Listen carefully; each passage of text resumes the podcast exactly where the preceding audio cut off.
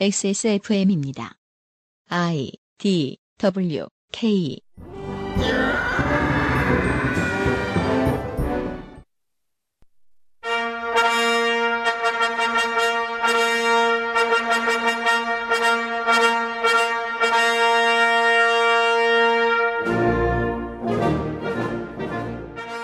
그것은 알기 싫다 296회 순서를 시작합니다. XSFM 부설 한참 뒤에 눈에 띄는 문제 연구소장이 나와 있습니다. 네, 반갑습니다. 조성주입니다. 오늘은 무슨 얘기를 하실 건가요? 오늘은 민주주의는 어떻게 죽는가? 라는 주제로 사실은 포퓰리즘과 민주주의 관계 뭐 이런 것들 좀 한번 얘기해 보려고 합니다. 어, 관심이 많은 주제입니다, 우리가. 뉴스 roundup과 광고를 듣고요. 그것은 알기 싫다는 나의 마지막 시도 퍼펙트 25 전화 영어. 인생은 한방, 돌아온 원광 디지털 한방 건강학과. 한국에서 처음 만난 반값 생리대 29days. 실천하는 사람들을 위한 노트북 한국 레노버에서 도와주고 있습니다.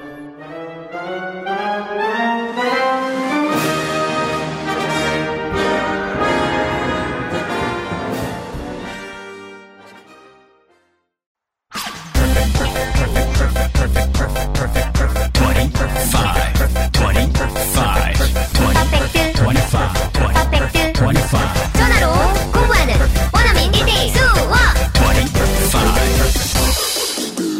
Why don't you call Perfect 25? 유해물질 무첨가 잘 만들고 체갑 29 days 퍼펙트 25가 기업 광고도 한 번 그냥 슬쩍 흘려서 해드렸던 적이 있었습니다. 기업 전체를 상대로 교육을 하기도 한다고요. 독특한 PPL이 들어왔네요. 어, 사용 후기를 알려주신다고 이걸 사용을 해보신 분을 억지로 저희한테 밀어 넣으셔서 하는 수 없이 지금 전화 연결이 되게 만들어 놓으셨습니다. 퍼펙트25 대표님이. 아, 지금 연결이 되신 분은 행정부 소속의 준정부기관인 무슨 연구재단에 계시는 김효준 연구원이라는 분입니다. 안녕하세요. 아, 네, 안녕하세요. 김효준 연구원입니다. 네.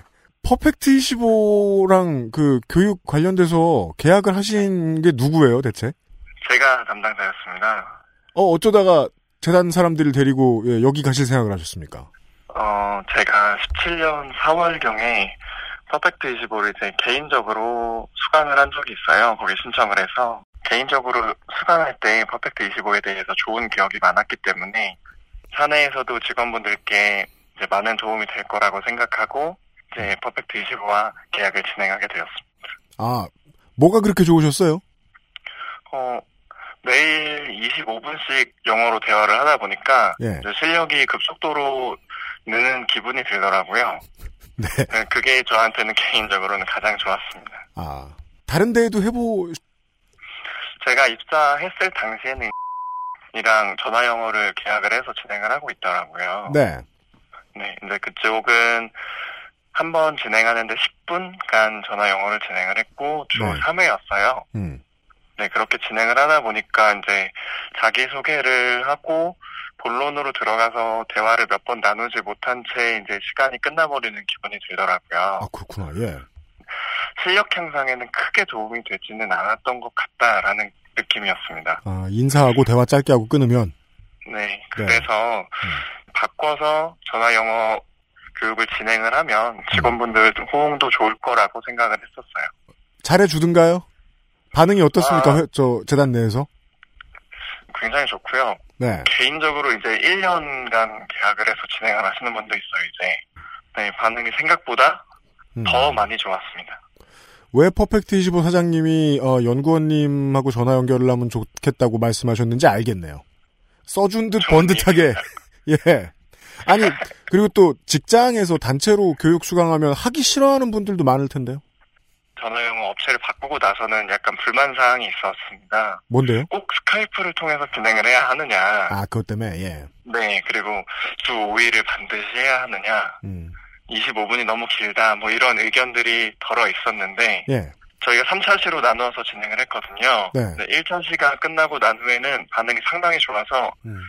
세 번을 모두를 신청해서 하신 분들도 많고 네. 평이 알겠습니다. 되게 좋았습니다. 네. 어, 더 여쭤봐야 너무 편파적일 것 같아가지고, 네. 예, 여기까지만 해야 되겠습니다. 아, 네. 아무튼, 네. 아, 소개해 주셔서 감사합니다. 준 정부기관이라 이름을 까기 어려운 모 연구재단의 김효준 연구원이었습니다. 감사드립니다. 아, 그, 네. 네. 피디님, 그, 개인적으로, 뭐요? 뭐요? 개인적으로 혹시, 이거 뭐, 들어주셔도 되고 아니어도 되는데, 네. 혹시 직관할 수 있는 기회를 한번 주실 수 있나요? 어딜요? XSFM에서 방송하는 거를, 네, 뭐, 직관할 수 있는 아, 네. 기회를. 섭외되지 않는 이상 안 됩니다. 아, 예, 알겠습니다. 네. 29days. 참여만 해도 상품을 주는 연말 이벤트를 다시 합니다. 지난번에도 했었죠? 되게 복잡했어요. 뭐, 카카오톡 친구 추가한 다음에 뭐 남기고 막 했어야 됐죠? 응. 네. 어, 그래가지고 유면상 PD님이 뭐라고 막 했습니다. 네. 이게 이렇- 뭐냐, 이벤트 참여 방법이. 네, 이게 뭐 피라미드지 이게 뭐냐? 그렇죠. 어, 혹평을 막 가했더니 반성과 참여의 전화를 받았습니다. 29days 대표님으로부터요. 네, 그렇게 하지 않고 앞으로는 쉽게 하겠습니다. 네. 어, 보겠습니다. 공식 29나이트 계정을 팔로우 하시고 29days 공식 인스타그램 계정입니다. 어, 그걸 물어보려고 그랬는데. 네. 네, 인스타그램 29days 계정을 팔로우 하시고 좋아요를 한번 찍, 찍습니다. 음. 그리고 샵 29days 태그를 달고 소감을 남겨주시면 됩니다. 음. 그러면 전원 모든 상품을 증정합니다. 네. 근데 상품을 뭘 증정할까요? 어, 드리는 상품은요, 샤무드 파우치 쿠폰, 음흠. 중대형 생리대 은 추첨, 아, 중대형 생리대를 추첨을 통해서 드리고요. 라이너 쿠폰은 참여자 전원에게 증정합니다. 네. 연마, 음, 이거 다 쓸데없는 말이잖아. 음. 네. 네. 어, 음, 다 쓸데없는 말이네요. 네. 네, 이게 무슨 말이야. 네. 어, 라이너 쿠폰은 참여자 전원에게 드리고요. 그렇습니다. 그리고 샤무드 파우치는 제가 여러 번 말씀드렸지만 꽤나 괜찮습니다. 그렇습니다. 네, 댓글 하나 남겨주시면은 참여가 되니까 많은 참여 부탁드립니다. 쓰시던 분들이야 많이 사두셨으니까 그렇다 치더라도 어, 이번에 한번 바꿔볼까 생각해보셨던 분들은 참여를 해보십시오. 샘플 삼아 받으실 수 있겠습니다. 네, 그렇습니다. 네. 뉴스 roundup History in the making. 다음 아고라가 이번 주에 어, 내년 초 종료를 예고했습니다. 1월 첫 주쯤인 걸로 알고 있습니다. 그것은 알기 싫다가 시작되던 시절부터 이미 아고라는 글쓰기보다는 어, 상담과 안정이 더 필요하던 사람들의 장처럼 느껴졌습니다. 네, 붉은 글씨, 가운데 정렬, 뭐 이런 게 맞았죠. 양쪽 끝에 검은 별 4개, 흰별 4개. 그렇죠. 네. 역으로 말하면은 아고라가 그들에게 위안이 되었겠죠? 네. 네. 그렇다면 이제 아고라가 없어져 아, 아고라가 없어지면은 아니죠. 아고라가 없어지는 이유가 그 사람들이 위안을 찾아 다른 곳으로 갔기 때문인데, 네. 그들은 다른 소셜에서 자리를 잡았거나 아니면은 스스로 유튜브나 팟캐스트를 시작하기도 했습니다. 맞네요. 네. 네.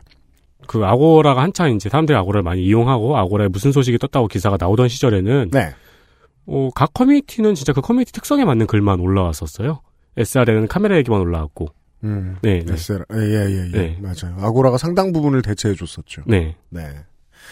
시간이 또 이렇게 갑니다.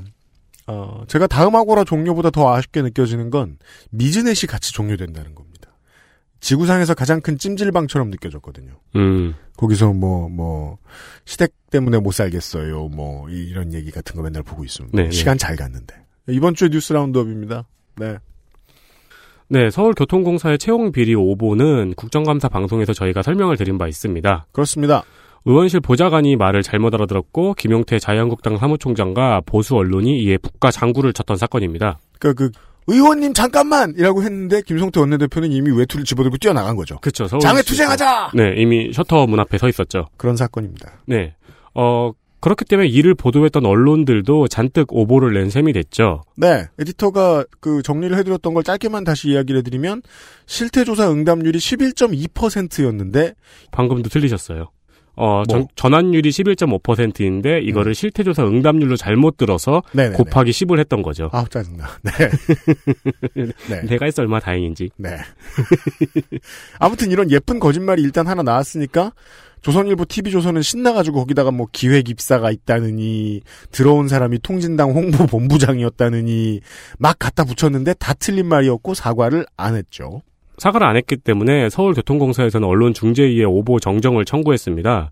어, 중앙일보의 경우에는 오보임을 알면서도 정정 보도문을 올리지 않았고요. 일부 반론 보도만 수용하겠다는 입장입니다. 음. 한편 같은 사안으로 역시 오보를 냈던 조선일보와 TV조선은 작은 정정 보도와 반론 보도를 내었습니다. 네. 이 몇 주째 저희들이 말씀을 드렸던 이 서울교통공사를 강원랜드처럼 보이게 만들려고 했던 노력은 처음에 이 헛발질을 한 자유한국당 스스로만 속여버리고 만 결과가 됐습니다. 네. 왜냐하면 자유한국당은 이걸 가지고 앞으로 국정조사에 임해야 하니까요. 강원랜드를 다 까고요. 이게 진짜 묘하게 됐죠. 큰일 났습니다, 한국당. 다음 보시죠. 어, 미스터 피자를 운영하는 MP그룹이 상장 폐지 절차를 밟게 됩니다. 네. 한국거래소는 정우현 전 회장의 횡령 및 배임 혐의와 관련된 금액이 MP그룹 자기 자본의 31%를 넘는 것으로 판단해서 지난해 10월 주식 거래를 정지시키고 개선 기간을 줬습니다. 네. 그리고 어, 이번 달 3일 한국거래소에서는 결국 MP그룹의 상장 폐지를 의결했습니다. 이제 폐지 확정까지 남은 절차는 한 단계인데요. 이번 달 내에 코스닥 시장위원회에서 상장 폐지 여부가 결정되면 상장 폐지가 확정됩니다. MP그룹 쪽에서는 약간 한, 한 보름 정도의 시간이 지금 남은 상황입니다. 예, 필요한 모든 조치에 노력을 하겠다고 밝혔습니다. 갑질 리스크라는 단어를 쓰더군요. 저희들이 이게 이제 뭐 오너의 개인 행동의 문제점으로 인해서 나온 갑질 보도가 있으면 그걸 가지고 이제 후속해서 그때그때 알려드리곤 하는데요. 왜냐면은 지금의 오너의 싸가지 없음이 있기 위해서 회사는 다른 비리를 많이 저질렀다는 게 분명하기 때문에 네. 아, 그 오너쟁이가 갑질 안 했으면 이런 일이 생겼겠느냐 하는 식으로 경제지들은 얘기를 하고 그것도 맞아요. 뉴스에 관심이 없으시면 사실 거기까지만 보셔도 뭐 문제는 없습니다. 네. 아, 근데 그거 말고 두 가지 정도 더 짚고 싶은데요. 기업심사위원회의 의견을 종합해서 보면 올 여름에 회계법인이 안새 회계법인이었나요? 그 MP그룹의 회계법인 감사를 거절했어요. 이게 좀 커 보이고요. 회계법인이 감사를 거절한 이유 중에는 아까 얘기해준 대로 횡령 및 배임이 제일 컸고 그리고 매출액 하락이 큽니다. 네. 예, 시장이 좀 냉정한 거죠. 네. 매출액이 많이 하락했습니다.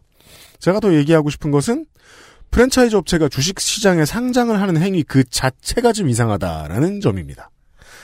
그 회사가 주식을 상장하는 게 뭐가 문제냐라고 생각을 할 수 있는데 프랜차이즈 업체는 직고용이 아니고요. 가맹점주들이 돈을 내고 자기들이 노력을 해서 일도 하고 회사 가치도 살려줍니다. 네.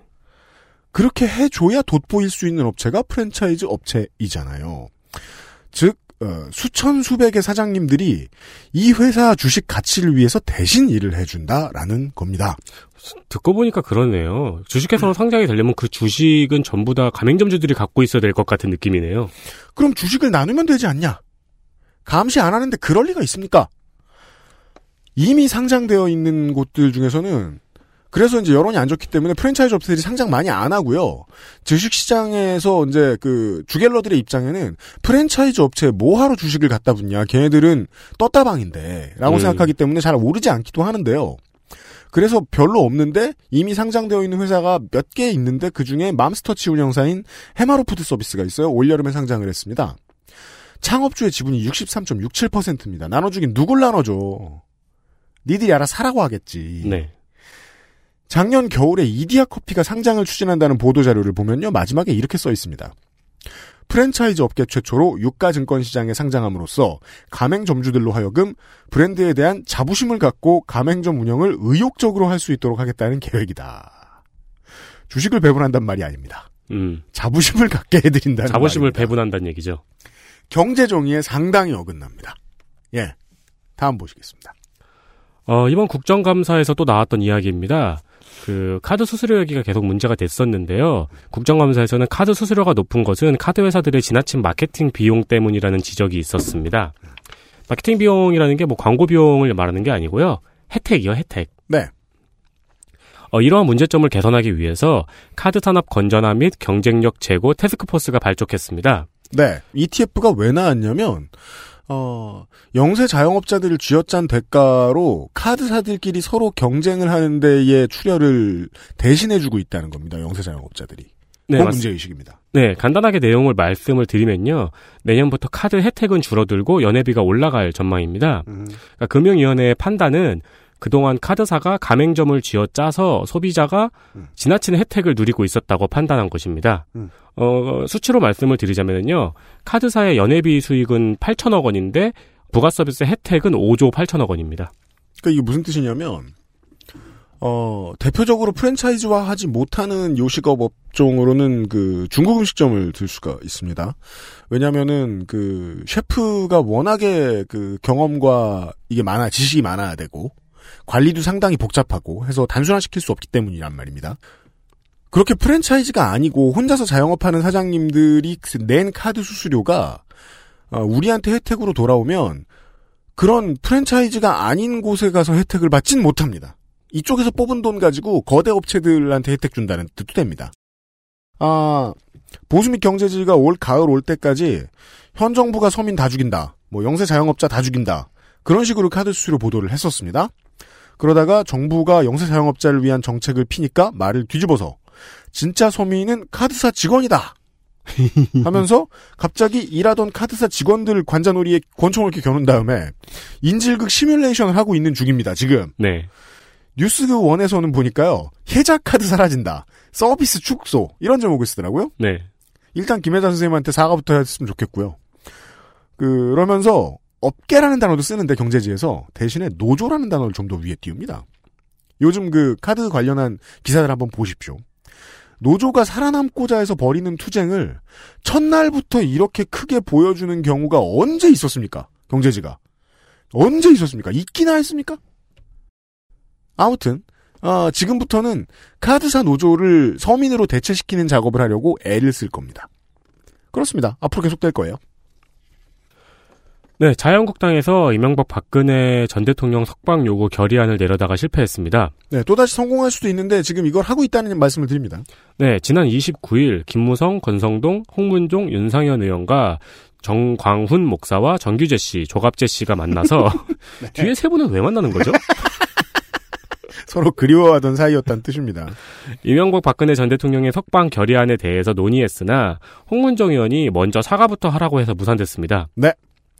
이를 두고 석방 요구 결의안에 합의했다는 보도가 나가기도 했으나 김무성 의원은 내가 석방 요구에 앞장서겠다고 했을 뿐 결의안에는 합의하지 않았다고 선을 그었습니다. 네.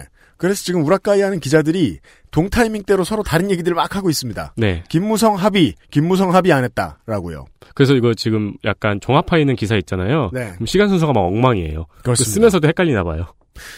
이 이야기는요. 2019년 한국당 전당대회를 앞두고 생기는 일들에 대한 이야기입니다. 한국당은 지금 예산안보다 여기에도 관심이 있습니다. 김학용, 김영우 의원은 복당파 비박이고요. 잔류파는 나경원, 유기준, 유재중 의원입니다. 이 사람들이 후보죠. 나머지 두 명은 이제 친박이라고 보면 좋고 나경원 의원은 박근혜 눈밖에 났는데 탈당할 타이밍을 놓쳤던 이른바 존버 대표입니다. 네. 네. 아무튼 이 다섯 모두 여러 의견을 다 수용할 테니까 나를 뽑아달라 이런 소리를 하고 있는데 중진들은 전혀 하는 말이 다릅니다. 어, 그 여러 의견이라는 게 뭔지부터 보죠. 이쪽에서는 박근혜 출소시켜달라고 하- 해라. 저쪽에서는 이명박 출소시켜달라고 해라. 이겁니다. 간단하게만 얘기하면. 여기다 대고 홍준표 전 대표가 어, 웃기지 마라. 개파가 없긴 뭐가 없냐. 이 당은 친박 아닌 비박이다. 서청원 의원 반대쪽에 어, 사과해라 사과. 음. 니들이 탄핵해놓고 무슨 소리냐. 찬성표 던지지 않았냐? 예. 하면서 어르신들이 서로 내부 총질하는 중입니다. 그 한국당이 한국당 입장에서 보면 무사히 이것을 봉합해서 당이 갈라지지 않는다면 이명박근혜 구명을 한동안 주요 쟁점으로 들고 올 수밖에 없게 된 다는 얘기입니다. 네. 예.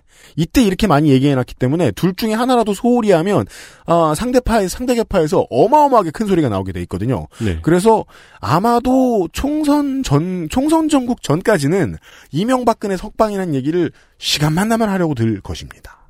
네. 또 있군요. 마지막, 마지막인가요? 네. 네. 삼성전자 이사회에서 보유- 삼성 얘기는 마지막에 해야 제맛이죠.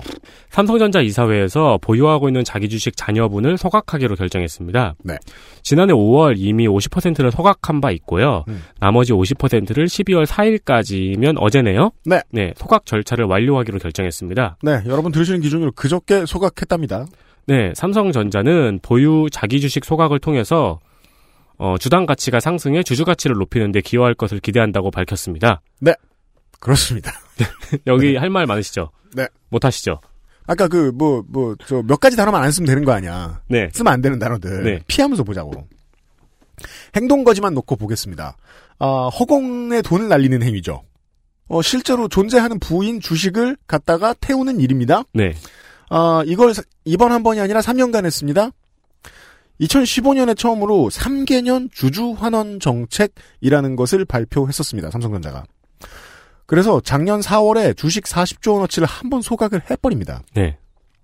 자기 주식을 소각한다는 게 중요한데 자기 돈을 줄여서 주식의 가치를 높여주는 것처럼 들립니다. 자기 소각이라는 단어만 들으면.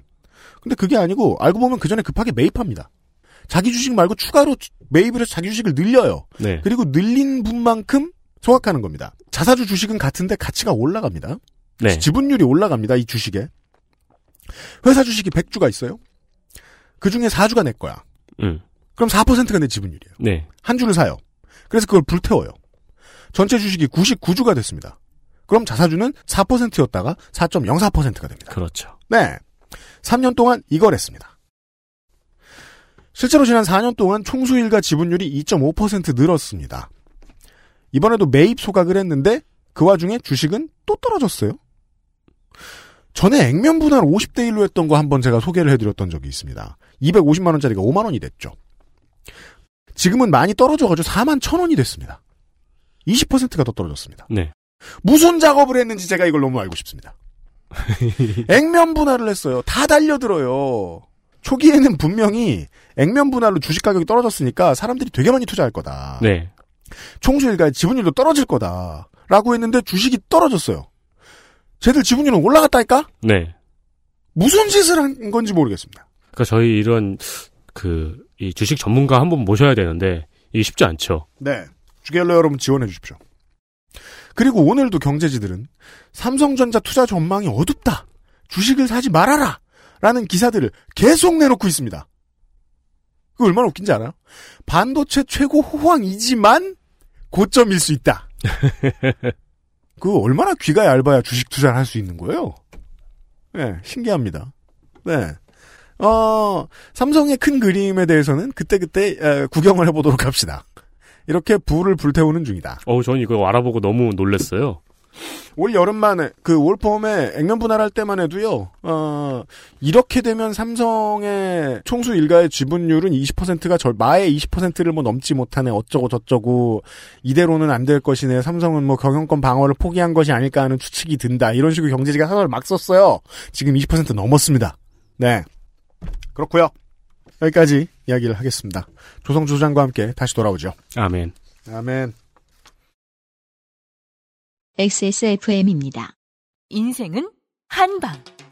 한의학, 기초 영양학, 식품 위생학, 푸드 스타일링까지 최고의 교수진들이 만든 약선조리 전문가 과정.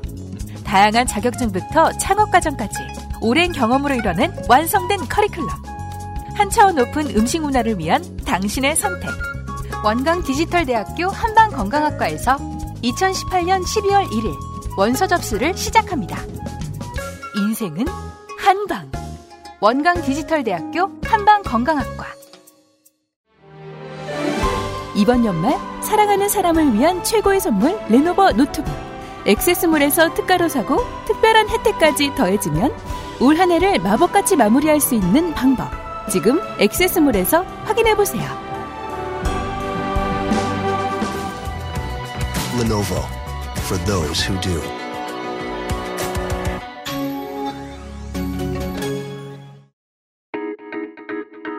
분노보다는 웃음으로 결론보다는 관찰력으로 정의감보다는 균형 감각으로 버텨온 그 알실의 325주. 그간 함께 해주신 시간에 대한 자그마한 감사 인사. 그것은 알기 싫다 300회 특집 세상은 못 바꾸는 시간 15분. 앞으로도 한동안 없을 XSFM 위켄드. 문학인, 농축산인, 시사아저씨, 비정규인, 노동운동 히어로, XSFM 부설, 한참 뒤에 눈에 띄는 문제 연구소장 등 흔하지만 만나긴 어려운 게스트들과 함께 합니다.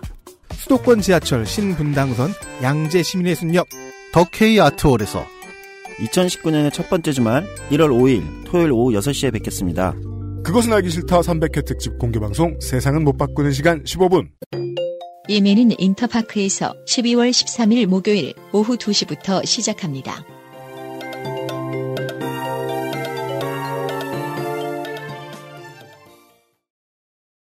인사가 늦었습니다. XSFM의 유승균 책임 프로듀서입니다. 어, 윤세민 에이터가 광고를 했고요. 네, 안녕하십니까. 광고를 했던 윤세민 에이터입니다. 덕질인이 잠깐 놀러 왔습니다. 네, 안녕하십니까. 영문을 모르고 이 자리에 앉아있는 홍성갑입니다. 네, 놀러 온 김에 앉혀놓았습니다. 네, 너도 이 수업 한번 들어보라고. 네. 저는 조성주 소장님 나오실 때마다 즐겁게 듣고 있습니다. 네. 문명을 다- 하면서요. 다들 그렇다고 말하니 누가 거짓말 하는지 알 수가 아니요, 없어요. 이게 조성주? 소장님의 방송을 들을 때 저의 루틴이 있어요. 뭔데요? 문명 6를 켭니다. 그럼 문명을 하는 거지. 그 아니, 듣는 게 아니라. 그렇지 않아요. 거의 기계적으로 네. 탐험하고 뭐 짓고 하면서 음. 그건 거의 이제 기계적으로 뇌의 한쪽 구석에서 이루어지고 맞아요. 뇌의 나머지 부분이 방송을 듣고 있죠. 그렇습니다. 모두의 ASMR. 그래서 반드시 집니다. 잠시 후에 시작을 하겠고요. 그, 다시 한번 공지를 에, 목요일 시간에 먼저 드리면서 하겠습니다. 가겠습니다. 그것은 알기 싫다 300회 특집 방송 네. 있습니다. 네. 특집 공개 방송. 일단 여기 앉아 있는 네 명이 다 나오고요. 네. 그 네. 외에도 되게 많습니다. 네. 조성조 소장님 그 바쁘대더니 시간을 냈습니다. 안 네. 바빠요? 네. 바빠질 예정이시죠? 네. 언젠간. 언젠간. 그럼, 청문회장- 바빠, 그럼 바빠지기 전에 잡은 거군요. 네. 그렇습니다. 청문회장에서 뵙게 되나요? 그럴지도 모릅니다. 그 전에 뵐 수 있습니다. 네. 어, 야당 의원들에게 가죽이 벗겨지기 전에 네. 네. 마지막으로 우리가 만날 수 있는 기회예요. 네. 그 어, 사전 이벤트를 하나 진행을 합니다. 아, 청취자 여러분 그 청취자 여러분들한테 그 우리 저 그 아실의 출연진들이 질문을 받아서 직접 답변을 하는데 네. 어, 현장에서 하지 않고요. 그 사전에 미리 받습니다. 네. 청취자 여러분들이 영상으로 여러분들의 질문을 찍어서 보내주세요. 아. XSFM25의 gmail.com도 괜찮고 그냥 그 폰으로 찍으셔서 아니면 인스타그램에 올리셔도 좋고 어, 트위터에서도 해시태그 IDWK를 달면 혹은 저희한테 멘션으로 보내주시면 받고요. 네. 네, 페이스북으로도 받습니다. 보내주시면 네 소개를 해드리고 그 아마도 이제 국내에 계신 분들은 거대한 빵을 받으실 것 같고 네. 해외에 계신 분들은 아, XSFM 티셔츠를 받으실 것 같기도 합니다. 음, 네. 네 네 선물을 비싼 걸로 준비했습니다. 둘 다 되게 비쌉니다. 그죠? 인스타그램 해시태그는 IDWK. 네, IWK를 하셔도 좋고, 네. 저희들을 태그, 그냥 태그를 걸어 버리셔도 좋고, 네, 네. 네. 저희들 누구누구냐. 태그는 골뱅이 XSFM25죠. 네. 어, 이 세상은 못 바꾸는 시간 15분에 참여하는 사람들 누구한테도 좋습니다. 누구한테 질문 남겨요? 이러시면 돼요. 저희가 예시라도 찍어야 되겠어요. 어, 일단, 농축산인이 있고요. 네. 네. 어, 아저씨가 있고요. 네. 네. 어느 아저씨요? 시사 아저씨. 음. 네, 그, 시덥지 않은 분. 어, 문학인이 있고요. 그 다음에, 원래는 리스트에 없었는데 여러분의 열화 같은 성원으로 비정규인이 추가됐고요. 아, 비정규인 추가됐어요? 네. 아. 비정규인이 찍혔어요. 네. 그리고, 아, 모시기 꽤 힘들었던, 아, 우리의 노동운동 히어로 아, 바쁘시죠 들. 나옵니다. 네. 네. 제가 무슨 뭐, 저 세미나 있다는데 직접 그 앞까지 찾아가가지고 섭외했습니다. 바쁘시니까요. 네. 락스타는 그렇게 섭외해야죠. 그 옆에는 네이버 지회장이 있었는데 자기는 섭외가 안 됐습니다. 저는이라고 말하려고 하는데 제가 입을 먹고 딴 얘기를 했습니다. 아하. 그리고 예, 한참 뒤에 눈에 띄는 문제 연구소장 나와주시고요. 네. 네. 그렇죠. 아 그리고 지금 처음 공개합니다. 어, 몇 호가 될지는 모르지만 어떤 네티즌도 나옵니다. 아 인조인간이요? 어. 아, 네. 말은 합니다. 뭐 행사장에서. 화상으로 등장하실지 아마 하기 인간인지도 확인이 안 됐으니까 개, 그냥 뭐 개미로 나올지 뭐 뭐 알 수는 네, 없어요. 네. 네. 전자, 전자적인 방식으로 출연하실 수도 있고요. 그렇습니다. 아, 이들 중 누군가에게 질문을 보내주세요. 네. 평소에 궁금했던 뭐라도 좋습니다. 아, 당첨되신 분들께 선물을 확실히 보장합니다. 질문이 있습니다. 뭔데요? 어, 질문은 하고 싶은데 얼굴은 공개되기가 꺼리시는 분들. 그럼 뭐, 뭐, 고로상이라도 찍으면서 말씀하시든지. 아, 그렇게도 가능한 건가요? 네, 그렇게 해도 됩니다. 네. 네. 그리고 최대한, 아, 많이들 찍어서 보내주십시오.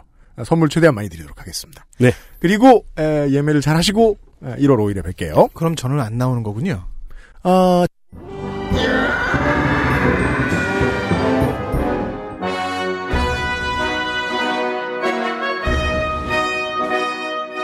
학구적인 정치 탐방 시사 아카데미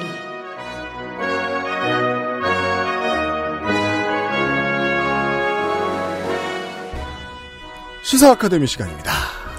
아, 그 위피님이 항상 이제 폄하를 하시는데 네. 그럴 때마다 시사 아카데미 팬들이 매우 반발을 하고 있죠. 그렇습니다. 저는 그 반발에 동조하는 바입니다. 그렇습니다. 네. 그리고 저희 이제 어, 김민아 아저씨가 계시고 네. 그리고 이제 시사 평론까지는 아니어도 음. 예 그런 어려운 얘기를 해 주신 분이 두 분 계시는데 네. 이 제가 청취자분들을 보면은 조 소장님 스타일에 맞는 청취자분이 계시고 맞아요. 김민아 아저씨 스타일에 맞는 청취자분이 계시는 것 같아요. 아, 네, 맞아요, 맞아요. 네. 그, 아저씨 얘기를 해서 말인데요. 그, 아저씨도 얼마 전에 이 포퓰리즘에 대한 이야기를 한번 해 주었어요. 그죠? 아, 오늘은 정확히 어떤 얘기를 들을지 모르겠습니다만은, 네. 그때 배경 지식이 도움이 될 수도 있습니다. 한번 확인을 해 보시죠. 그러니까 포퓰리즘 이야기예요. 어떻게 보면 포퓰리즘 이야기이기도 하고 우리가 이제 민주주의라는 제도에 대해서 민주주의가 이제 뭐 가끔씩 위기를 맞아요. 네. 근데 사실 가끔이 아니라 생각보다 자주 맞습니다. 민주주의는. 네. 왜냐하면 민주주의라는 제도는 어, 두 가지가 있는 것 같아요. 뭐냐면 우리는 머릿속에서 이제 한국은 그런 경향성이 있어요. 민주주의는 곧 선이다. 절대선이다. 음. 그러니까 민주주의, 민주화 이건 마치 이제 선이라는 단어하고 같이 쓰이는 것처럼 돼요. 그러니까 민주화하자는 건 굉장히 뭔가 어, 선을 향해서 정의와 절대선을 향해서 달려가는 거다. 네. 어, 이런 경향성이 있죠. 그거는 한국이 아마도 권위주의 군사 정권을 오래 겪었기 때문에 당시에는 민주주의라는 말 자체가 곧 어, 선과 등치되는 것처럼 오랜 세월을 살아왔고 그렇죠. 어, 한국의 특히 정치적 담론에서는 마치 그것이 이제 주요한 어, 프레임으로 잡혀 있기 때문이죠. 제일 과제였죠. 그렇죠. 동아시아에서 그, 민주주의의 가치를 가장 절대적으로 보는 국민들. 네. 이라고 볼 수 있겠습니다. 그러다 보니까 저는 일종의 착시 현상이 또 하나 일어나는 것은 민주주의 자체가 곧 선이니까 민주주의가 모든 문제를 해결해 주는 것처럼 우리가 착각하는 경우가 생겨요. 음. 민주주의가 잘 돌아가면 태평성대가 올 것인가라는 네. 질문. 근데 이제 민주주의란 제도는 사실 굉장히 불안정한 제도거든요. 네. 어, 그러니까 뭐 제가 이전 방송에도 한번 얘기했지만 처칠이 어, 가장 최악의 정치 제도다라고 한 이유가 있거든요. 굉장히 불안정한 제도예요. 민주주의는. 네. 다만 불안정하고 제가 뭐 몇 번 얘기했지만 최선을 선택하기보다는 차선이나 차악을 선택하는 경우가 많고 네. 제도가 불안정하다는 건 그 제도에서 어, 제도 자체가 어, 사회를 무너뜨릴 수 있는 위기로 그냥 자연스럽게 음. 은근슬쩍 넘어가기도 하는 이 위기를 내포하고 있는 제도입니다. 그러니까 민주주의는 위기를 내포하고 있는 제도인데 그렇게 보면은 이제 그런 생각이 드는 거죠. 그러니까 민주주의라는 제도 자체가 곧 절대선이 아니라는 것을 우리가 생각을 해볼 필요가 있겠다. 네. 그리고 가만히 있으면 제도만 잘 디자인돼서 서- 돌아간다면 굉장히 뭐 태평성대와 좋은 시절과 뭐 사회가 좋아질 것 같지만 실제 그렇지 않다는 거예요. 민주주의가 좀 제도가 힘든 이유는 제도만으로 돌아가지 않는다는 거에 있어요. 음. 음, 그러니까 제도만으로는 좋아지지 않는다 사회가. 어. 그런데 이건 바꿔서 얘기하면 이렇게 될 수도 있습니다.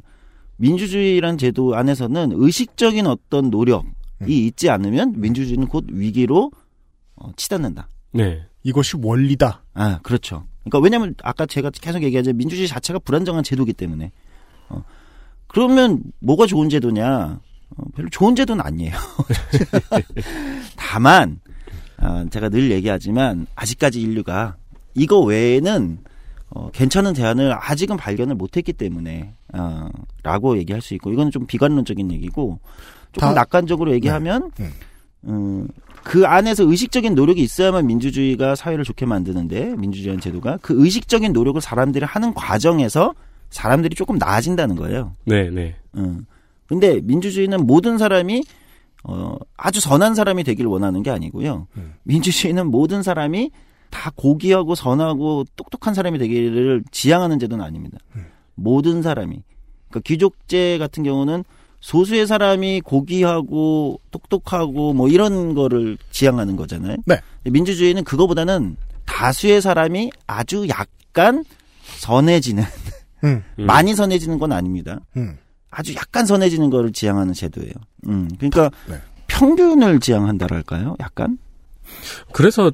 역설적으로 얘기하면 저희가 우리나라가 위기를 굉장히 많이 맞기도 맞았지만 동아시아에서는 정말 훌륭하게 민주주의를 이룩해내고 있잖아요. 사실 굉장히 빠르게 하고 있는 거예요. 한국의 민주주의는. 네. 그 증거가 우리가 이제 뉴스를 들여다볼 때 느껴지는 어지러움도 있지 않을까라는 생각이 드는 거예요. 음. 그렇죠. 그뭐 1인 1표가 모두에게 있어요. 그들이 실제로 막 그냥 목소리를 낸다 칩시다. 우리가 직접 민주주의가 이루어지기 힘든다는 이야기를 우리가 시사 아카데미에서 한 적이 있지 않습니까? 네. 근데 이제 직접 민주주의 같은 게 뭐 실제로 막 이루어졌어. 다들 거대한 아고라에 모여 있어. 얘기를 하라고 시킵니다. 그러면 지금 분위기면 어, 모든 강력 범죄에 대해서 사용하라고 말하는 사람이 한 60%될 거고. 그렇죠. 촉법 소년이든 뭐든 다 쳐넣으라고 말하는 사람들이 한 7, 80%될 거고. 그렇죠. 예. 그러면서 세금 올리는 거는 반대한다는 사람들이 한 7, 80%될 거고. 그러면 그 사람들로 이루어져 있는 민주주의가 실패하는 것인가? 음. 정답은 yes. 그렇죠. 예, 그죠? 정답은 yes예요. 네. 예.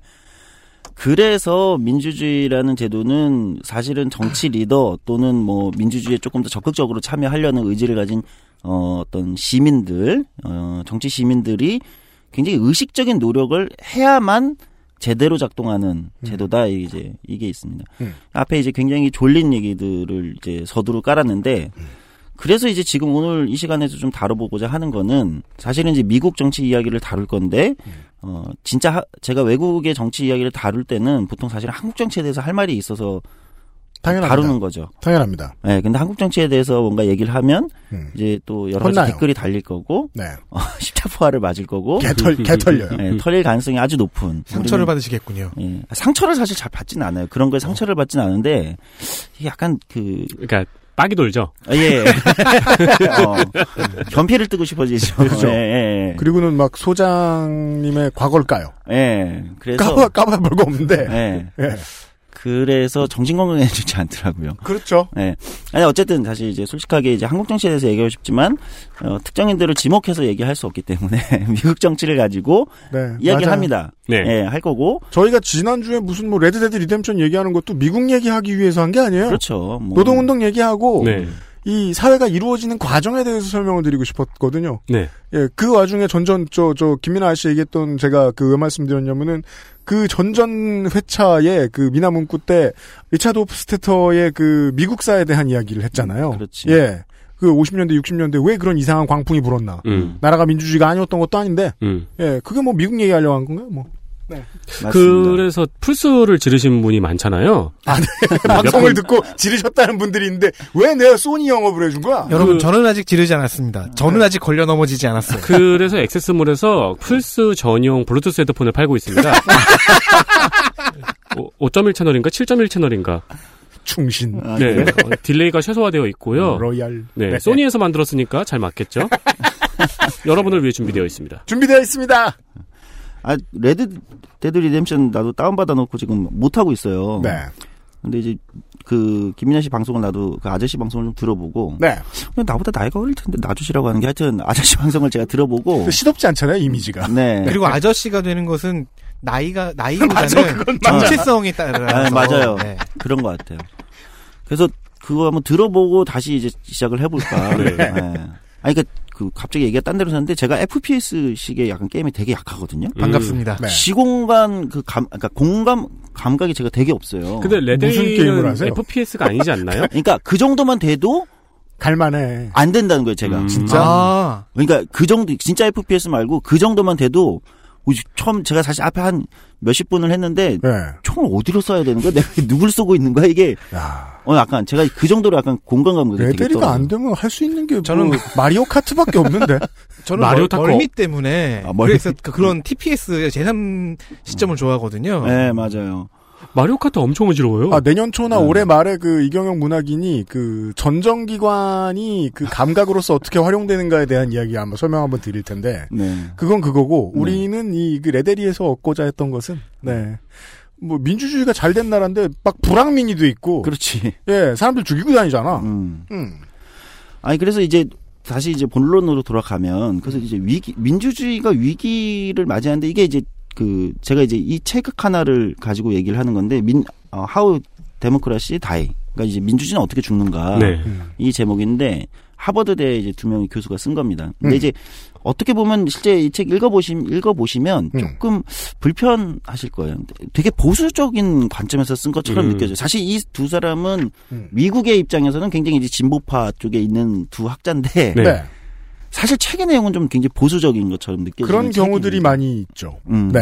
한데 이 두 사람의 얘기인데 좀 독특한 관점을 제시하고 있습니다. 그러니까 음. 민주주의가 위기를 내포하고 있다는 거는 뭐 대부분의 사람들이 이제 좀 알, 알만한 사람들은 아는 얘기인데 음. 두 사람은 최근 현대 민주주의에서의 위기는 좀 독특하게 찾아온다고 얘기를 하는 것 같아요. 음. 그러니까 과거에 우리 민주주의 위기하면 머릿속에 우리가 떠올리는 건 음. 특히 한국도 그렇죠. 쿠데타, 뭐 네. 계엄령, 독재자. 뭐 독재자 이렇게 떠올리는데 이 두 사람은 현대 민주주의 위기는 이제 그렇게 오지 않는다는 거예요. 사실 그 그런 거 네. 사실 그렇게 안 떠올리죠. 왜요? 네, 이승만, 박정희, 전두환 이렇게 그러니까 떠올리죠. 그런 아, 일들은 그치. 그들이 음. 저질렀던 일들은 음. 민주주의 자체를 전복시키려는 시도였잖아요. 음. 네. 근데 지금 우리가 살고 있는 세상은 민주주의가 굴러가도 답답해요. 음. 그러니까 이건 약간의 그러니까 아까 우리가 떠올린 그 쿠데타 독재자 이제 군사 독재 이런 거는 민주 정확히 유엠 씨 얘기대로 민주주의를 그 살해하는 네. 예, 타살이죠, 이거. 타살인데 이 사람들의 주장은 민주주의는 어떻게 자살하는가를 얘기하고 혹은. 노화하는가. 어. 음. 그러니까 음. 그런 관점에서 얘기하고 있는 거예요. 그러니까 이게 상당히 이제 독특한 거죠. 그러니까 그리고 한국의 관점에서 보면 네. 우리도 민주주의는 타살된다고 이런 생각했어. 기준에 그쵸. 익숙하죠. 네. 예. 외부에서 그러니까 민주주의를 우리는 저 살해하려는 자들로부터 지키자. 그러니까 사인의 네. 그러니까 부검 민주주의가 죽었어요. 네. 그 거기 그 부검 보고서에 음. 사인 거기 뭐 타살이라든가 이런 게 아니라 노환 혹은 병사로 적히는 경우. 그치. 음. 그런 거를 얘기하고 있는 거예요. 그러니까 저는 그게 굉장히 독특한 관점이다라는 네. 거예요. 네. 그렇게 되면은 민주주의를 죽이는 책임이 누구에 있는가? 음. 라고 질문할 수 있잖아요. 그러니까 아까 음. 이제 노화하면 우리 내부에 어떤 세포들의 노화 과정이 있다는 거예요. 그럼 네. 이제 그건 곧 시민 또는 뭐 어떤 장기 라고 비유될 수 있는 어떤 그렇죠. 것들이 작동하지 않을 때 예를 들면 이런 거잖아요. 음, 민주주의가 누가 때려서 맞아 죽은 게 아니라 음. 뭐술 담배를 많이 해, 네. 스트레스를 많이 받아 등등의 원인이 내부에서 나온다. 네, 그래서 이건 약간 수어사이드 데모크라시 같은 얘기인 거죠. 그렇죠. 그러니까 음. 뭐 쉽게 얘기하면 자멸이죠. 네. 어, 요- 저희들이 지금 이야기하고 있는 책은 어, 스티븐 레비츠키와 어, 데니얼 지블렛의 우리나라 제목으로 알려드리면 민주주의는 어떠, 아, 어떻게 민주주의는 무너지는가라는 책입니다. 네. 이걸 번역을 하느라 원래 번역에서 제일 빡센 빡센 건 제목이거든요. 맞아요. 예, 번역해본 사람이 말하고 있습니다. 이 How Democracies Die인데 음. 무너지는가로 번역했습니다. 네, 우리는. 네, 뭐 나쁘진 않다고 생각합니다. 네. 저는 민주주의 암 걸리는 이야기 하고 싶네요. 민주주의 바람주의. 어, 그거 괜찮다. 아, 그, 아, 점점 무려져. 아. 아, 이거 유튜브 광고 감성이야, 이거. 아, 네. 출판사에 취직 안 하길 얼마나 다행인지. XSFM입니다.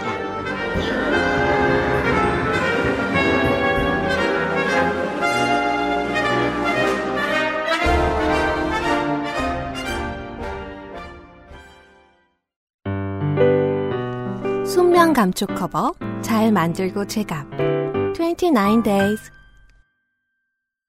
카카오톡으로 지난 수업 내용을 확인하고 반복해서 연습할 수 있습니다. 늘어난 실력을 매일 알려주는 전화 영어. Perfect 25.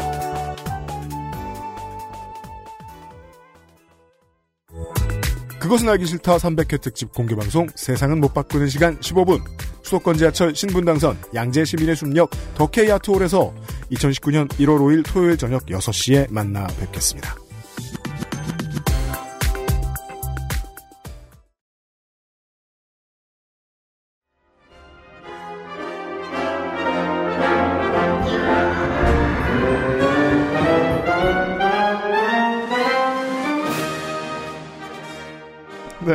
적어놨는데. 아, 근데 비유로서는 나는 굉장히 훨씬, 아, 그러니까 사실 제목을 그렇게 하는 것도 나쁘지 네. 않다는 생각이 사실 들어요. 마케팅 괜찮을 것 같은데 민주주의 바람. 그러니까 이제 그런 관점에서 접근하니까 음. 이제 독특하다고 말씀을 드리는 거예요. 그러니까 이제 결 아주 그냥 단순한 예, 우리가 책을 뭐 일일이 다 보기는 귀찮고 네. 제가 이 책 편집자와 또 개인적 인연이 있다고 해서 소개하러 나온 것도 아니기 때문에 네. 지금 출판사는 이 책을 제가 얘기하고 있다는 사실 자체를 알지 못해요. 아, 네, 그렇죠. 그래야 돼요. 네. 네. 광고 광고성 방송이 절대 아니거든요. 네. 아 조성주의 소장 소리 이런 건 아니군요. 네. 그렇습니다. 어, 잘한다. 네. 내가 초반 5분 초반 5분을 보고 얼마나 등골에 땀이 흘렀는데 오늘 돈을 받아야 되는데. 네. 이제 이 사람들은 책에서는 이렇게 표현했는데 그 말이 좀 뭐 저는 한번 의미를 되새겨봤었는데 이제 아웃사이더들에 의해서 망한다 이렇게 보는 거야. 아웃사이더들. 응, 아웃사이더들이 출연한다. 아니 아싸들 요즘에 얼마나 억울한데. 그러니까. 어.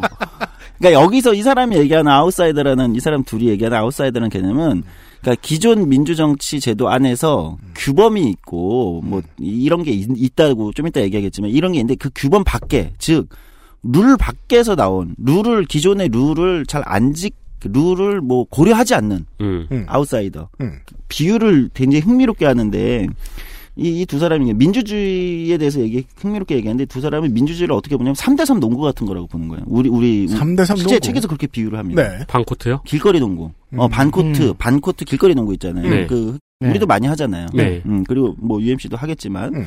그러니까 3대3 농구 반코트 우리 길거리 3대3 농구라는 건 어떻게 돼 있냐? 음. 그러니까 물론 코트가 있고 그다음에 골대가 있고 네. 농구공을 가지고 해요. 음. 근데 특이한 거는 심판이 없어. 음. 반칙을 하면 어떻습니까? 우리 반칙하면 3대3 농구는. 자, 그- 정식 농구는 반칙은 심판이 불어요. 네. 반칙. 음. 어, 바이올레이션을 불지만 음. 3대3은 길거리 농구는 누가 합니까? 내가 반칙을 하면 내가 반칙했어요. 네. 음. 또는 누가 봐도 코트를 다수결입니다. 그치 누가 봐도 야 이건 반칙이야가 반칙이 되는 거야. 네. 그 워킹 바이올레이션 같이 예. 딱 눈에 띄는 게 아니면은 음. 적당 적당히 넘어가다가 야 이건 너무 심하잖아라고 그렇죠. 얘기하면서부터 이제 선긋기가 시작이 되죠. 예. 그러니까 민주주의는 그렇게 되어 있다는 거예요. 그러니까 규범이라는 거죠. 이게 제도로서 심판이 부는 호루라기를 부는 게 아니고 음. 규범으로서 여기는까지는 반칙이야. 음. 여기는 넘으면 안 되지. 예를 들면 음. 어, 수비한다고 아구창을 날리면 안 되지. 예를 들면 이런 거. 네. 근데 어떤 선이 있잖아요. 근데. 이제 경기가 격렬해지기도 하잖아요. 네.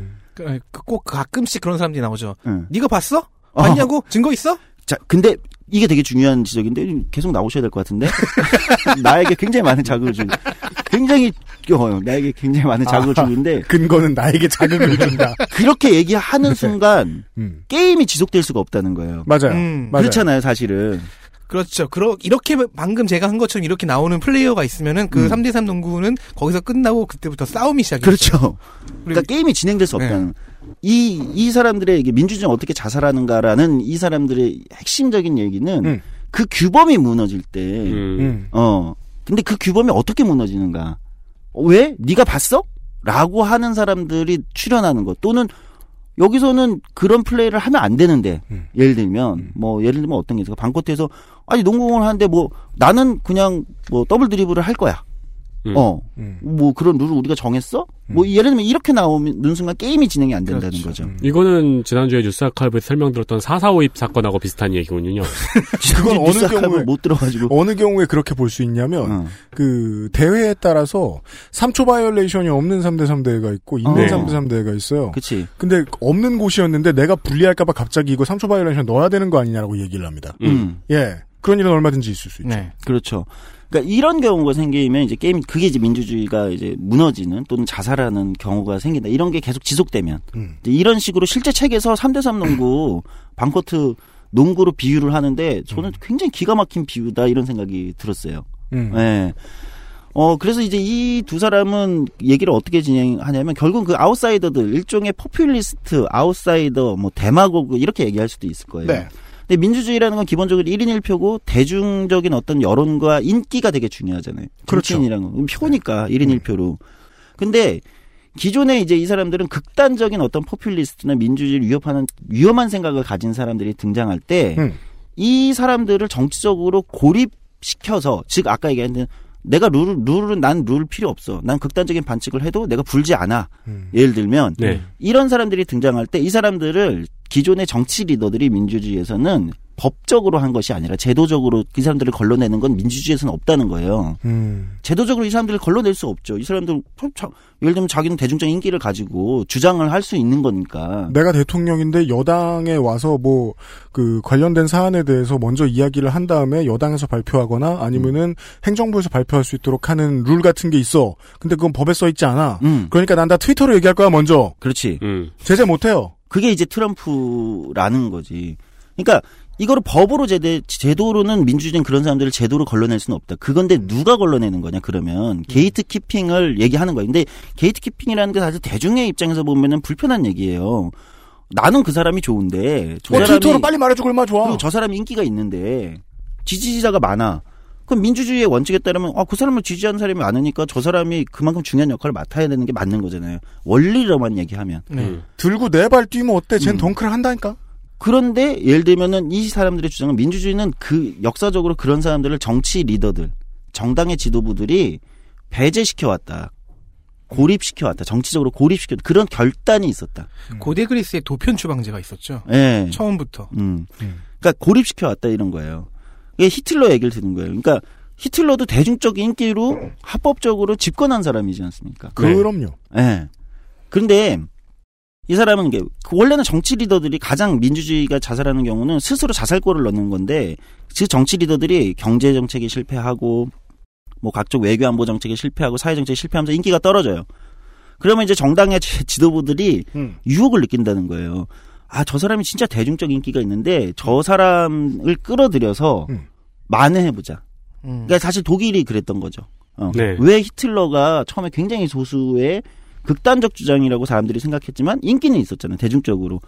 그러니까 그거를 그때 손을 잡는 마지막 그 일종의 악마의 유혹에 넘어가게 된다는 거예요. 그렇죠. 예. 그러니까 그 판단은 보통 정당의 지도부들이 했는데 정치 리더들이 했는데 이 악마의 유혹에 넘어가는 순간 이제 합법적으로 이제 민주주의가 어, 자살하게 되는 음. 결과를 이제 나치즘이 그렇게 바로 했다는 거예요. 맞습니다. 예. 그러니까 결국은 이 얘기는 뭐냐면 정치 리더들한테 책임을 묻는 거예요. 저것이 아무리 인기 있다 하더라도 음. 위험하다고 생각하면 손을 끊어라. 네.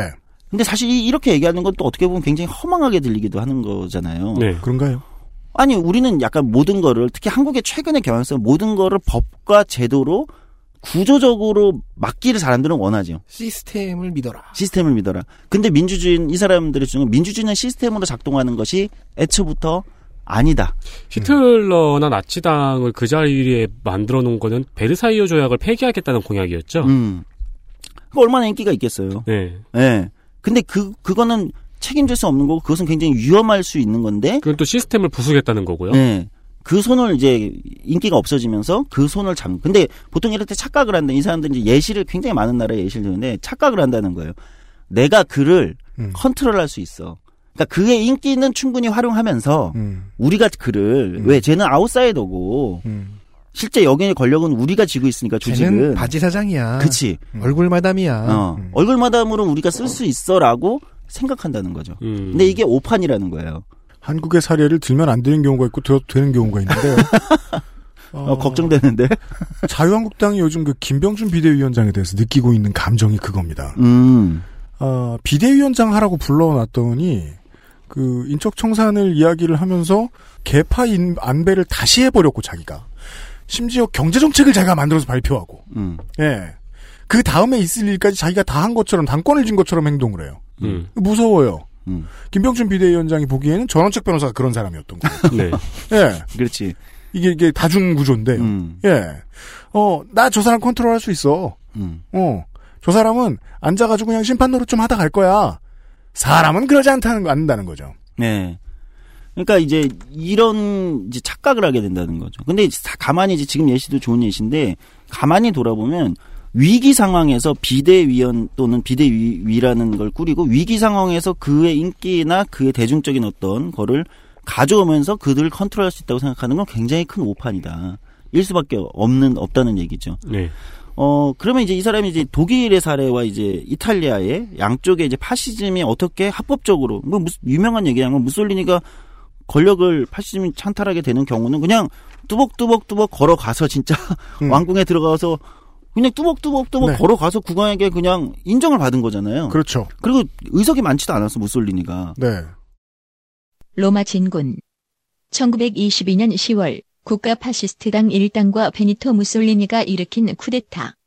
말이 쿠데타지 별다른 교전 없이 로마에 입성한 파시스트당은 걸어서 황제를 만났고 안 그래도 사회주의가 싫었던 황제 에마누엘의 3세는 무솔리니를 바지 총리로 써보려던 자본가들에게 설득되어 그의 총리 취임을 허락했습니다. 그러니까 황당한 거죠. 이게 돌아보면 황당한 결과라는. 근데 모든 이탈리아의 정치 세력들이 그냥 그 상황을 그냥 용인해 버리는 거죠. 네. 왜 대안이 없으니까. 파시스트당이나 아니면은 저, 저 나치당이 선출됐거나 인정받았습니다, 다. 그리고 굉장히 평화롭게 그렇죠. 뚜벅뚜벅 걸어가서 뭐랄까요? 이게 약간 그로테스카 할 수 있는 거죠. 굉장히 위험한 사람들이 그냥 모두의 어떤 지지와 뭐 이- 이런 위기 상황이 혼합되면서 그냥 뚜벅뚜벅 걸어가서 음. 권력을 쥐고 그 다음에 그냥 그걸 사용해버리는 음. 상황이 민주주의에서 늘 일어난다는 거예요. 2015년에 트럼프가 나온다길래 다들 심슨즈 짱 이러면서 농담만 했죠. 음. 네. 그러니까 그걸 이제 트럼 이 결국은 이제 트럼프가 어떻게 나, 나오게 되는가도 이제 그렇게 보는 거죠. 어. 그러니까 스웨덴 얘기를 드는 거예요. 또 하나 예는 그러면 이제 독일, 이탈리아와 스웨덴은 어떻게 달랐냐? 스웨덴은 스웨덴은 이제 이 사람들은 보수의 역할이 중요하다고 사실 주장하고 있는 거거든요. 보수의 역할. 그러니까 이제 그러면 극단적 아웃사이더 포퓰리스트들이 현대 민주주의에서는 약간 보수 쪽에서 더 많이 나온다고 보는 거예요. 네. 음. 어, 음, 네. 그, 그러니까 옛날에는 좌파 쪽에서 많이 나왔는데 네. 혁명의 시대에는 이제 혁명의 물결이 조금 가라앉으니까 오히려 그 포퓰리스트들이 보수 쪽에서 나온다. 나온다는 현대 민주주의. 음. 이제 그 트럼프를 얘기하는 거죠. 사실 지목하고 얘기를 하는 겁니다. 서북 청년회가 나오고. 어. 음. 그러니까 예를 들면 스웨덴은 파시즘을 동시대 에 어떻게 막았냐? 스웨덴 보수당이 네. 스웨덴 보수당 내에 비슷하게도 여기도 전 세계가 파시즘이 휩쓸 때니까 스웨덴 보수당 내에서 민족주의 청년 동맹이라는 조직이 생긴 이게 파시즘 조직이죠. 이름이 그쵸. 그래요 네, 근데 굉장히 네. 인기가 있고 당 조직의 상당수를 청년 조직이니까 또 상당수를 차지하고 있고 굉장히 활력 있는 조직이었던 거예요. 음. 근데 위험하다고 판단한 거예요. 스웨덴 보수당이. 그렇죠. 음. 이 스웨덴 3인당이 얘기하는 거 아닙니다. 보수당에서 야 근데 얘네는 너무 위험한데. 음. 근데 보수당 입장에서 3인당을 이기려면 음. 사실 얘네를 가지고 가는 게 맞죠. 그렇죠. 이들의 표를 합해야죠. 그렇죠. 근데 보수당이 결 정치적 결단을 한다는 거예요. 제명해 버립니다. 음. 제명해 버리는 거예요. 그냥 잘라 버린 거예요. 그 보수당 스웨덴 보수당은 자기 지지 기반의 상당수를 음. 몇만 명이 탈당을 하고 어마어마한 논란에 휘날리면서 자기 지지 기반의 상당수를 잃고 음. 사실 어떻게 보면 그 과정에서 어, 3인당한테 권력을 내주게 되는 거죠. 그렇습니다. 근데 어, 이 저자들은 스웨덴 보수당의 그 정치적 결단이 스웨덴에서 파시즘을 막았다라고 보는 거죠. 음. 즉, 어, 좀 묘한데, 제가 볼 때 이런 건 좀 그런데, 보수여 결단해라. 이게 결국 여기서부터 이야기를 어떻게 풀면, 왜 미국 공화당은 음. 트럼프를 정치적으로 고립시키는 결단을 지도부가 마지막까지 못했나. 하지 못했는가. 음. 음. 왜? 이길 것 같으니까. 그치. 자, 정확히 여기서 이길 것 같으니까는 뭐냐면, 트럼프가 아무리 인기가 좋아도 공화당은 자기네 다른 후보가 음. 트럼프를 얼마든지 제압할 수 있다고 오판했다는 겁니다. 아, 바지 사장인데. 음. 그러니까 이게 아까 스웨덴 보수당 2차 대전 때 스웨덴 쟤는 공화당 가는 거지. 공화당 대선 경선에 음. 흥행몰이에 큰 도움이 돼. 음. 그리고는 저놈은 3, 4등 할 거야. 그렇게 본 거죠. 네. 그래서 전체적으로 공화당의 파이를 대선 승리의 파이를 키워주기는 하겠지만 네. 이게 최종 주자가 될 수는 없어. 미국에선 한 번도 그런 사람이 없었으니까. 그렇죠. 실제 미국 정치에선 그런 사람이 한 번도 없었어요. 웃기는 사람들은 나온 적이 있어. 음. 몇 주 내로 떨어지지. 음. 근데 흥미로운 건 이 사람들이 통계로 냅니다. 통계 분석을 하는데 1945년도부터 68년도까지 그러니까 양당 민주당과 공화당 양당을 다 합쳐서 아웃사이더 즉 기존 당내 내부 조직 말고 밖에서 들어와서 들어왔던 아웃사이더 그래서 인기몰이했던 아웃사이더는 음. 한 명이었다는 거예요. 아이젠하워. 음. 45년부터 68년 이건 좀 특별한 상황이죠. 아이젠하워는 전쟁 영웅이었으니까 그렇죠. 음. 어, 한 명. 음. 근데 그 다음은 이 사람들이 분석을 합니다. 육- 그럼 68년이 되게 중요한데 좀 이따 말씀드릴게요. 왜 68년인지. 음. 68년부터 92년까지 민주당, 공화당 양쪽의 대선 경선을 다 포함해서 아웃사이더가 몇 명이 나오냐? 8명이 출연했다는 거예요. 8명. 민주당 5명, 공화당 3명. 음. 음. 늘어났죠. 음. 네. 외부에 당 외부에서 들어와서 인기몰이를 한 사람이 8명으로 늘었고 민주당에서 5명이었다는 거예요. 음. 공화당 3명. 근데 96년부터 2016년 트럼프 탄생까지 음. 그럼 양당에서 아웃사이더가 몇 명이 그 대선 경선에서 들어왔는가? 음. 18명이라는 거예요. 오, 엄청나게 늘어난 거예요. 계속 늘고 있어요. 음. 그 압도적으로 늘어요. 18명. 그리고 그 18명 중에 15명이 공화당 대선 경선에서 등장했다는 겁니다. 그러면 사실상 공화당의 게이트키핑은 아웃사이더를 활용해서만 진행되었다고 보는 게 거의 맞네요. 그 정확히는 게이트 공화당은 게이트키핑이 무너져 버렸다. 그렇죠. 음. 그러니까 민주당은 게이트키핑이 마지막까지 살아 있고 그 80년대 민주당이 슈퍼대의원 제도를 네. 네. 도입하면서 음. 슈퍼대의원인 게그 그거잖아요. 더 많은 대의원. 맞습니다. 그게 이제 슈, 그 미국 민당 경선에 굉장히 중요한 그 카드잖아요. 음. 승패를 가르는 네. 굉장히 결정적인 카드잖아요. 네. 슈퍼 대의원. 미국은 예비선거에 참여하는 유권자가 대의원을 뽑고 그 대의원이 대선 후보를 뽑지요. 슈퍼 대의원은 유권자들의 투표로 선출되는 대의원과 달리 전직 대통령, 부통령, 연방의원 등 오래된 정치 엘리트들로 구성된 고정선거인단입니다. 이들은 일반 대의원들보다 후보의 정치적 능력을 측정하는 데 탁월하고 또한 당에 해가 되지 않을 사람을 뽑는 보수성을 보입니다. 인기만 많고 결격이 있는 후보를 거르는 장점은 인기 많은 후보를 못 뽑게 한다는 단점이기도 하지요. 지난 대선에는 민주당 슈퍼대의원의 벽을 넘지 못한 버니 샌더스에 대한 지지 여론으로 슈퍼대의원 제도에 대한 회의론이 일기도 했습니다. 민주당은 슈퍼대의원의 비율이 전체 대의원의 15에서 20%에 이르러 너무 많다는 거죠. 근데 민주당은 그 제도를 도입하면서부터 음. 약간의 게이트키핑이 살아나서 그 작동을 안 하는 건데 음. 그게 좀 약해지는 건데 공화당은 그게 이미 다 무너져가지고 계속해서 공화당은 아웃사이더들이 들어와서 음. 전체를 이 근데 이게 이걸 공화당 지도부는 착각 여전히 우리가 강해서. 결정해 대선 후보는 공화당 지도부가 결정하는 거야. 음. 라고 착각하고 있었다는 거예요. 가끔 서사 스토리를 쓰는 작가들한테 말 들을 수 있는 말이죠. 그러니까 어떤 캐릭터가 재밌을 것 같아서 만들어가지고 작품에 집어넣었는데 이 캐릭터를 작가가 컨트롤할 수가 없다. 어, 네, 그래서 이 캐릭터가 스토리를 망쳐버릴 것 같아서 죽여버렸다. 이런 인터뷰 내용을 들을 수 있거든요. 그래서 완성도가 떨어졌다. 네. 음. 그러니까 이 통계를 얘기하는 건 굉장히 흥미롭게 들리면 즉 미국 공화당이 굉- 이미 무너진 정당이다. 게이트키핑을 못하는. 음. 어 그렇기 때문에 트럼프를 너무 얕봤다는 거예요. 지도부가 착각했다는 거니. 음. 근데 이미 그 전에 이미 공화당은 망가져 있었죠. 아, 그 정점이 트럼프의 당선이군요. 그렇죠. 근데 이 말이 맞는 건 또 뭐냐면 그러면 이제 트럼프 이전 대 바로 직전 대선을 보면 그러니까 근데 오바마가 재선할 때 대선이죠. 네. 근데 공화당의 부통령 후보가 누구였냐? 그게 이제 티파티가 민 거잖아요. 네. 음. 만든 거잖아요. 근데 네. 그때 티파티 열풍이 어마어마했죠. 맞습니다. 그러니까 티파티도 사실 냉정하게 보면 외부의 아웃사이더가 들어온 거잖아요. 맞습니다. 그래서 공화당에서 갑자기 누구도 티파티가 그렇게 성장할 줄 몰랐는데 네. 티파티가 다시 부통령 후보까지 다 만들어내고 네. 상당수 선거에서 영향력을 발휘한 거죠. 네. 그러니까 사실 그거를 사람들은 아 공화당이 티파티를 통해서 풀뿌리 조직이 공화당 밑에 조직이 살아났다라고 착각한 건데 사실 따지고 보면 그것도 아웃사이더들이었다는 거예요. 그때 아런 소킨도 그렇게 착각한 것 같죠. 뉴스룸을 네. 보면. 그렇죠. 아론소 킨도 착각한 거예요. 음. 어, 뉴스룸이 정확하게 그거를 찍는 거죠. 예, 티파티를 티파티를 저격하는 드라마였잖아요. 음, 드라마였잖아요. 그러니까 아론소 킨이 트럼프가 당선되는 결과를 봤을 때 멘붕에 빠졌지 않겠어요? 네. 어, 요즘 작품 활동 하시나 모르겠네. 민주당이 이겨 오바마가 재선을 함으로써 이겼잖아요. 아 이번에는 결국은 이제 국가 시스템을 어떻게 막은 거다. 이 정도로 막았으면 훌륭한 거겠지라고 생각했을 때는 트럼프라는 해일이 몰려온다는 걸 몰랐던 거죠. 참고로 에런 소킨은 작년에 2017년에 영화 Molly's Game을 찍었습니다. 아 그래요? 여전히 작품 활동 하고 있군요. 금년에 한국에서 개봉을 했죠. 음. 제가 그걸 봤어요. Molly's 그- Game? Molly's Game. 음. 한국에 비교해도 될 것 같아요. 그 아니 우리 저 아 용기를 낸다. 뉴스 roundup 시간에 벌써 제가 저, 저 같이 다뤘는데 이번에 지금 자유한국당 전대를 앞두고 계속해서 아까 이름 나왔죠? 전광훈 목사, 어. 조갑제 씨 어. 이런 사람들이 드나들고 있어요. 네. 아 그래요? 네. 음. 저는 공정한 척하면서 모든 사람이 그렇습니다만 공정한 척하면서 희망사항을 얘기하죠. 저는 대한애국당이 정말 잘 되길 바랬어요. 대한애국당이 따로 있어야 되거든. 음. 왜? 방금 말씀해주신 자유한국당 그 게이트키핑이 안 돼. 대의원을 한꺼번에 늘려버릴 수도 있다고. 어. 예. 그래서 돌아온 만약에 다시 합당을 해서 조원진이 돌아온다. 음. 저는 그가 태풍의 눈이 될 수 있다고 봅니다. 음, 네. 아, 그런 얘기였습니다. 한 문장으로 정리하면 대한애국당도 민주주의다. 네. 네. 고요.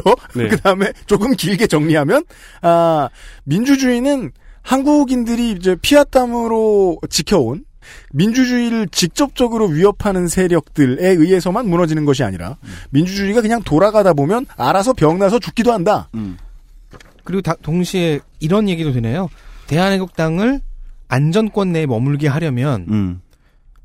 gatekeeping이 되어야 한다. 음. 그 gatekeeping은 제도로 이루어지는 것이 아니다. 그렇죠.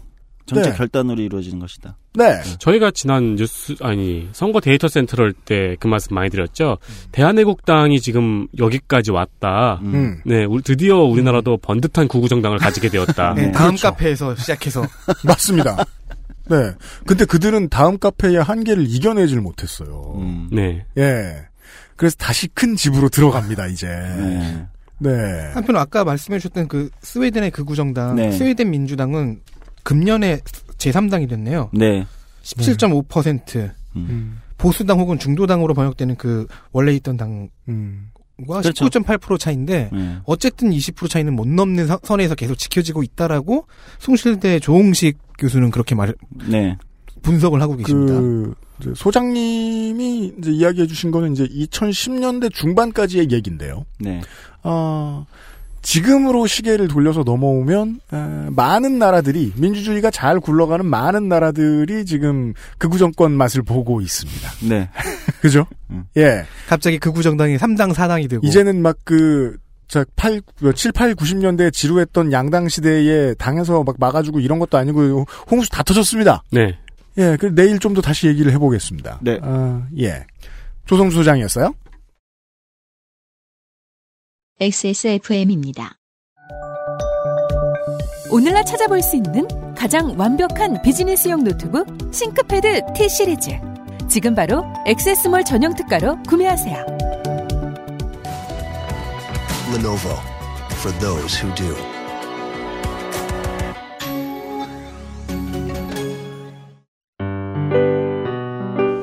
흡수 울트라 슬림 잘 만들고 제갑 29 days 인생은 한방. 원광 디지털 대 한방 건강학과에서 전통 한의학과 현대식품 영양학을 익힐 인재를 찾습니다. 2019년 1학기 신입생과 편입생 모집. 자세한 사항은 원광 디지털 대 홈페이지를 참고하세요.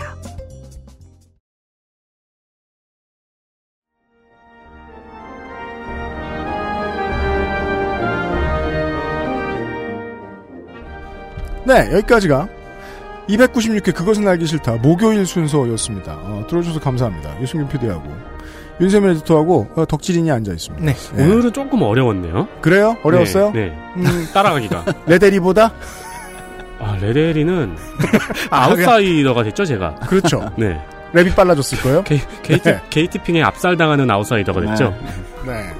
아, 내일 이 시간에 이 이야기를 좀 더 해보겠습니다. 아, 흥미롭습니다, 저는. 네. 민주주의가 스스로 죽을 가능성이 있다. 내일 다시 뵙겠습니다. 안녕히 계십시오.